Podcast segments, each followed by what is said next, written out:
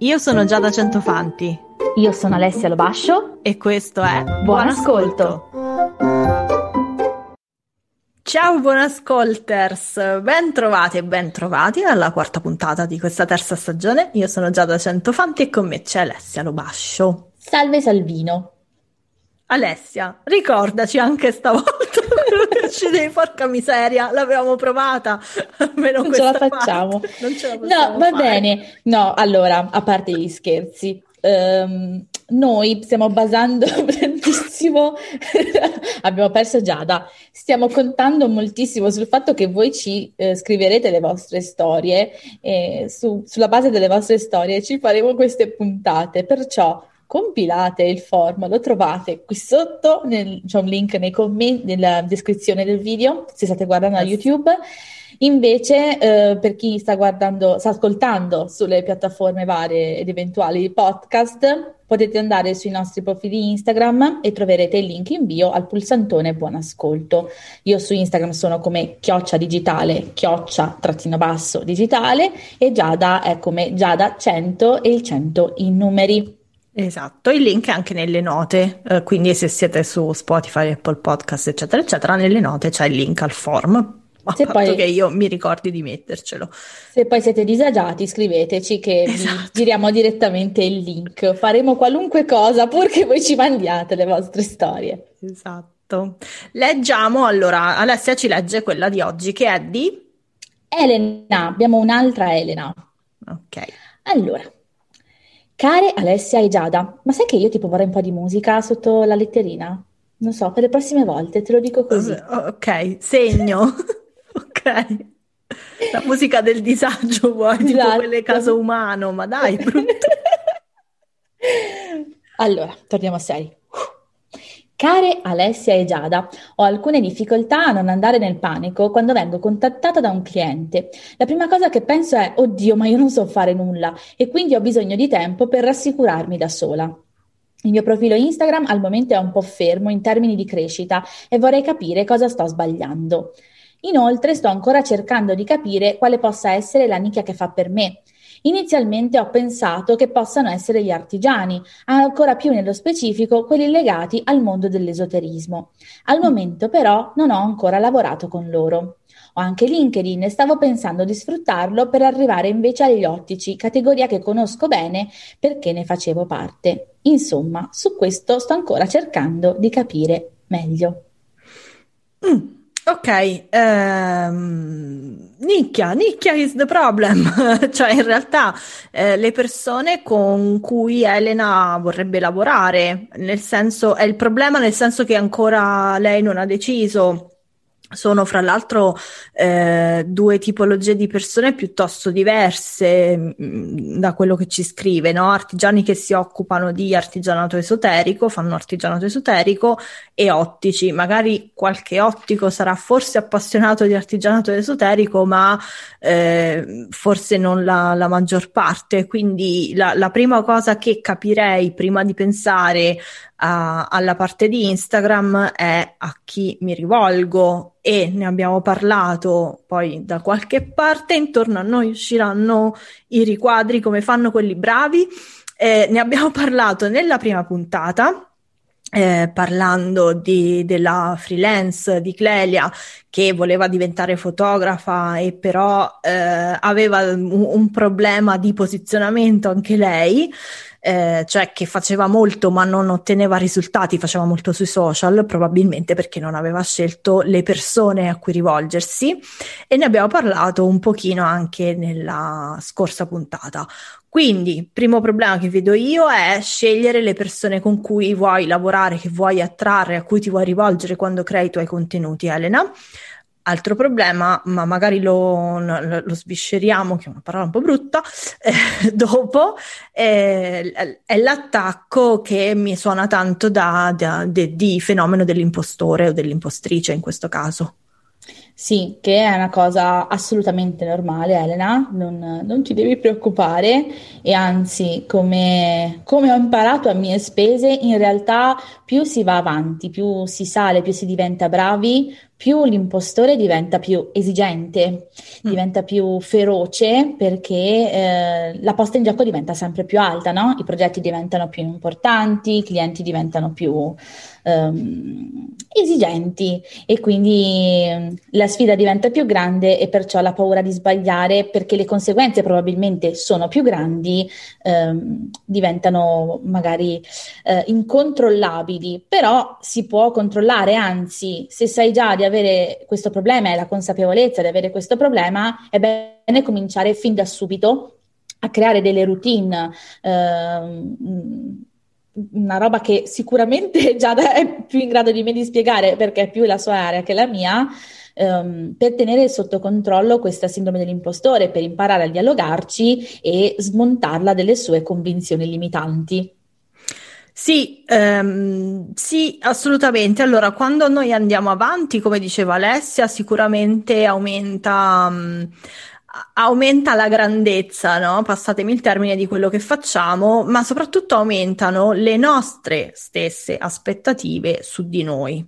Cioè, sono io che mi metto la barra alta di solito quando ho eh, questo, so, la, la, la, il fenomeno dell'imposizione. Non la chiamo sindrome perché mi dà un fastidio perché lo studio iniziale fu sul fenomeno dell'impostore di due psicologhe statunitensi, che poi, siccome faceva più figo e faceva più, um, come dire, era molto clickbaiting, l'hanno chiamata sindrome. Di fatto non è una sindrome perché non è che sia una patologia, è un fenomeno, cioè una cosa che ci accade nell'arco della vita, eh, per, per, alcuni per tutta la vita, per altri soltanto in momenti specifici.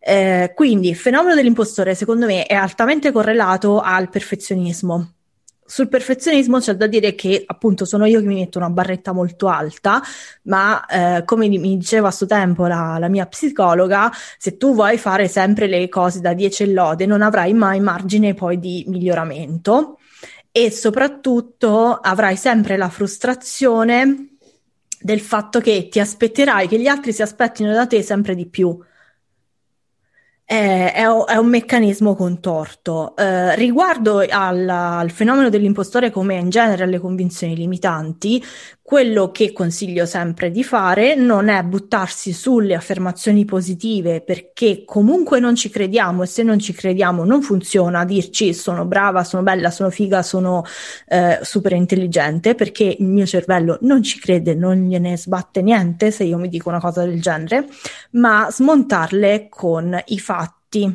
Eh, I fatti nel senso eh, andare a vedere le prove che ho per capire se quella effettivamente è una convinzione limitante o meno e eventualmente smontarla. L'esempio che mi capita di fare spesso, perché fra l'altro è una cosa che mi è capitata nelle clienti, ma forse è più facile, è eh, non posso accettare quel lavoro perché non so parlare abbastanza bene l'inglese. Ok, allora non so parlare abbastanza bene l'inglese, che cosa vuol dire? Che non ti sai far comprendere, che non sai capire l'interlocutore, che non sai scrivere. Ok, se vuol dire questo, queste cose sono vere o hai delle prove che nel passato tu sei invece riuscita a fare queste cose? Quindi smontare con i fatti significa esattamente sedersi e fare degli elenchi. Dopodiché, tanto più è radicata una convinzione limitante in noi, tanto più tempo ci vorrà per sradicarla. Quindi eh, ci vuole pratica, quindi questo dialogo con, nostro, con, la nostra voce critica interiore va fatto con una certa costanza e va eh, riconosciuta l'esistenza di questa voce, le va detto, ok, grazie, eh, grazie com- come dire di, di questa cosa che mi fai notare, parliamone eh, lei ti dice tu non sai parlare inglese, tu rispondi ma bah, in realtà in quell'occasione in cui poi ho eh, collaborato con il team internazionale tal dei tali, invece ho comunicato in questo modo. Mm, non so se è chiaro un po' il meccanismo. Sì, sì, assolutamente. No, ma il podcast fatelo pure da sola, Giada. E si sono partita con un flusso. no, in realtà un flusso utilissimo dal quale tra l'altro sto imparando anch'io, assolutamente. Eh, sei stata assolutamente chiara. Io invece mi stavo concentrando sulla frase il mio profilo Instagram è fermo al momento. Anche qui ci sono un po' di convinzioni ah, sì, popolari. Lei, scusami, è fermo nel senso in termini di crescita, ok? Cioè, nel senso, dimmi se secondo te ho capito bene, che non stanno arrivando nuovi follower? Tendenzialmente è quella, secondo me, la, mm. quello che si intende. Immagino che intenda quello. Okay. E um, più di che convinzione limitante, parlerei di convinzione popolare, nel senso che se eh, ho tanti follower vuol dire che, che sta funzionando. Allora, intanto Purtroppo non ho dati alla mano, benché sarebbe molto interessante averli e magari li andrò a cercare. Magari li vendiamo in un box, non lo so, sto inventando, ce lo dimenticheremo sicuro. e, ehm, da quando è partita la pandemia, il numero di utenti collegati su Instagram è aumentato in una roba inimmaginabile. Quindi il rumore è aumentato tantissimo ed è per quello che è diventato più difficile crescere su Instagram, come dicono tutti, perché semplicemente c'è più competizione, ok? Partiamo da questo presupposto. Ora è vero che quando abbiamo tanti follower abbiamo la misura che ci fa capire che eh, i nostri contenuti piacciono, vengono ricondivisi e quindi le persone hanno voglia di seguirci. Ma in realtà tu devi pensare all'obiettivo per il quale hai un profilo Instagram. E il tuo obiettivo qual è? È trovare questi artigiani esoterici o gli ottici se decidi mm-hmm. di andare in quella direzione e poi a tal proposito ho da dirti anche qualcosa a riguardo e quindi non importa ehm, a prescindere dal tipo di lavoro che fai, che tu sia una social media manager, una copywriter, una web designer, sei una e la quantità di clienti che ti serve per coprire un anno o due e comunque c'è sempre del, del um, ricambio, non è un numero gigantesco. Quindi a te quello che interessa non è avere tanti follower, è avere pochi potenziali clienti che tu ar- arrivi a convertire. Quindi non ti fissare sul numero, non te ne preoccupare, non è significativo. Mi rendo conto che un profilo più grande ha più visibilità e quindi ha più facilità a trovare, ehm, ad andare a raggiungere più persone e quindi nel, nel mucchio spari, magari ne coinvolgi di più. Però a volte è anche solo questione di avviare delle collaborazioni giuste, fare magari dirette con persone che servono la tua stessa nicchia, magari offrendo una professione diversa e magari raccontando la tua esperienza, la tua storia, la tua conoscenza nel loro settore. Mm, non, cioè, creare dei contenuti che eh, siano assolutamente ricondivisibili, che siano mm, che creino tanto rumore, non è l'unica tecnica per crescere su Instagram. E eh, ce ne sono alcune che secondo me sono molto meno anti-sbattimento. Poi dipende anche molto da quello che è nelle nostre corde, ma quello lo puoi sapere solo tu. Mentre Adesso sto facendo anche io il podcast esatto, da sola. Sì. Uh, io volevo per chi invece... non vede il video, io sto qua che annuisco e faccio. Mm-hmm, mm-hmm, No, però volevo aggiungere qualcosa sul fatto che lei vuole servire su due social diversi, due nicchie molto sì. diverse. Vuoi dire qualcosa a riguardo, Jenny? Che è una fatica bestia e quindi deve avere poi, cioè, come dire, un, un premio gigante alla fine. Eh, poi lascio la parola ad Alessia che su questo sicuramente è più ferrata di me. Mm, io, mm, come dire, la, la mia, il mio metro è sempre la sostenibilità rispetto alla tua energia mm, mentale durante la settimana, durante il mese, durante l'anno. Eh, quindi eh, servire due nicchie molto diverse significa creare dei contenuti e anche utilizzare un tono di voce molto diverso. È come se tu appunto dovessi passare da un personaggio all'altro, anche se sei una persona. E non so quanto questo sia fattibile e eh, fra l'altro diciamo che vedendo due nicchie così diverse quello che se ti avessi davanti ti chiederei è come mai l'una e come mai l'altra cosa speri di, di, di ottenere servendo una nicchia o servendo l'altra allora Degliotti ci dice che ne faceva parte quindi evidentemente ha fatto l'ottico comunque ha lavorato in quel settore quindi immagino che sia la scelta di comodo perché eh, mm. sai esattamente di che cosa hanno bisogno. Tieni però conto che il tipo di comunicazione che andrai a fare per un artigiano esoterico è mh, mm, profondamente diversa mm-hmm. ed è vero che eh, tu dici ma io ho due social, posso fare due comunicazioni diverse. Intanto il lavoro è raddoppiato, in secondo luogo pensa sempre alle conseguenze di mm. uh, un ottico che ti trova su LinkedIn e magari tu ti vieni a cercare su Instagram e trova una comunicazione che è completamente disallineata. E quindi si chiede, ok, ma questa chi è veramente Elena? È l'una o è l'altra? E mi piace, magari entrambe, ma mi piace quest'altra parte di lei?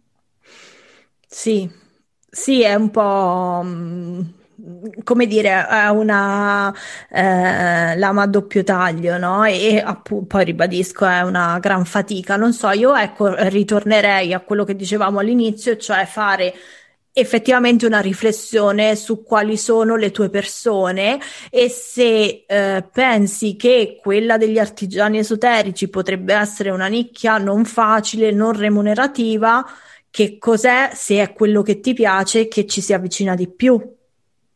Esatto, magari provare a espandere, visto che questa nicchia è un po' tanto specifica, benché in realtà ricordati che tu ne puoi servire pochi alla volta, quindi può essere anche che per quanto ristretta possa bastare. Però se vuoi c'è sicuramente qualche nicchia che eh, può comprendere quel mondo che è un po' più aderente. E poi ricordati che ehm, scegliere una nicchia mi rendo conto che dici, ma io ho già fatto una scelta, non è che mi sto rivolgendo a tutti, e già questo è un ottimo passo in avanti. Però mi sembra che la nicchia degli ottici sia quella del siccome ne facevo parte, magari ce ne sono tanti, è più facile. Quindi è un po' una via di mezzo del voglio parlare a tutti e mm. non, non ho il coraggio di andare secca su quella direzione. Per me è meglio invece che la prendi la direzione perché in realtà ti aiuterà a, a, ad essere ancora più incisiva con quelle persone con le quali vuoi veramente lavorare. Poi ricordati che tu devi amare i tuoi clienti, sono, devi poter promuovere i loro prodotti, i loro servizi come se fossero i tuoi, perché altrimenti non funzionerà mai. Quindi quello è imprescindibile e perciò ti consiglio di farti un esame di coscienza e di eh, pensare davvero in, come ti immagini e che cosa ti immagini a, a promuovere nel tuo lavoro. Sì, direi anche che mh, mm, si può anche decidere eh, di sperimentare per un certo periodo eh, e quindi di provare a fare una sperimentazione su un certo tipo di, di clienti, sceglierli, eh, provarci per, che ne so, mi do da qui a sei mesi, provo a vedere se con il mio lavoro li riesco a trarre, se vogliono veramente i servizi che offrono, che offro io oppure no, e dopodiché se non è cosa eh, si fa un pivot, no? O pivot come si diceva una volta quando ero più piccola io che andavano di più i francesi francesismi che gli anglismi e quindi eh, quello che sai fare, le tue skill, le tue competenze ce le hai lo stesso, le devi spostare leggermente su una, un tipo di cliente diverso. Però e... se non ci provi, scusami Ale, non lo saprai mai, Qua, perché dice a un certo punto, ho qua il testo, al momento però non ho ancora lavorato con loro, ci hai parlato? Eh, io la prima cosa che farei è contattarne un tot a campione, quelli che magari ti sembrano più disponibili al dialogo, e provare a chiedere loro se i servizi che tu offri possono interessarli. E ricordati, perché una cosa che fa molto paura del provo questa nicchia e poi tutta più fra sei mesi, un anno cambio, la paura è di immaginarsi un anno dopo, guardarsi indietro e dire ecco ho perso tempo. Non è affatto mm. una perdita di tempo, perché come appena detto Giada, in realtà ti sei tolta un dubbio e mh, mm, non avrai rimpianti e poi comunque è una forma di arricchimento. Sicuramente eh, ti ritroverai dopo questo periodo a dire ho imparato questo, questo e questo, l'ho fatto anch'io. Io ero partita dagli mm. artigiani, sono passata ai freelance digitali, ancora qualche artigiano mi contatta, ma in maniera accidentale e sono ben felice perché poi in realtà dal punto di vista psicografico sono assolutamente in target e ho piacere a lavorare con loro però ho trovato dei punti di contatto e quindi sono riuscita anche a fare una transizione da una nicchia all'altra mm. piuttosto fluida, quindi non deve essere per forza poi un cambiamento traumatico. Yes, sono molto d'accordo. Ok, allora siamo quasi all'oroscopo. Prima dell'oroscopo vi chiedo come sempre di iscrivervi al canale YouTube se è qua che ci state guardando e magari attivare pure le notifiche così sapete quando è arrivata la nuova puntata o di iscrivervi sulla piattaforma che usate per ascoltarci eh, come podcast e altra cosa eh, lasciateci magari una recensione, fateci sapere nei commenti di YouTube eh, se c'è qualche argomento specifico di cui vorreste parlarci, ma quello in realtà ce lo potete dire anche nella lettera.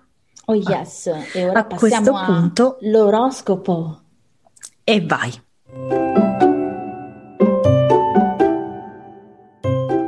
Ariete, offri un po' del tuo tempo a quell'amica o quell'amico che non ti chiede mai nulla. Farà bene al bilancio del tuo karma. Toro, grande progetto in vista? Non farti prendere dall'ansia e ricordati, hai tutte le capacità per farcela e l'intelligenza per delegare dove non arrivi. Gemelli, è tempo di decluttering. Se pensi che per i prossimi mesi dovrai ancora stare chiusa o chiuso in casa per un bel po', sarà meglio che il tuo ambiente di lavoro ti faccia stare bene. Che ne dici? Cancro, entri in bagno felice e ne esci incazzata o incazzato nero? Avrai anche le tue motivazioni, ma non pretendere che chi ti circonda ti legga nel pensiero. Leone, sei troppo competitiva, Leone. Va bene essere ambiz- ambiziosi, ma a forza di voler raggiungere l'obiettivo ti stai dimenticando di goderti il viaggio. Fai due foto, prendi qualche souvenir, ogni tanto datti al dolce far niente, anche quando ti sembra che non ne valga la pena. Vergine, sai riconoscere la sincerità? Allora ti consiglio di guardare il telefilm Lie to Me. Sarà anche romanzato, ma c'è moltissima verità tra un'americanata e l'altra. Bilancia. Per te è tempo di revival adolescenziale. Sparati una maratona di Dawson's Creek e immergiti nella nostalgia delle seghe mentali senza senso. Questo lo farò anch'io, indipendentemente dal segno, penso. Scorpione, si dice che voi scorpioncini siate santi o criminali a seconda dell'occasione. Prima di passare direttamente alla criminalità organizzata, sarà mica il caso di ridimensionare certi torti che vi sono stati fatti? Eh sì, l'allero, io sono ascendente scorpione. Sagittario, sapere ascoltare è importante, ma solo se capisci cosa stai ascoltando. Perciò smettila di annuire se non stai capendo una cippa. E no, rispondere d'altronde è così, questa volta non ti salverà. Capricorno, oggi voglio parlare a tutti i capricornini che hanno cominciato da poco l'avventura della partita IVA. Non essere melodrammatica o melodrammatico e disfattista come al solito. Concediti il tempo necessario per capire come funzionano le cose prima di, di dichiararti sconfitta o sconfitto.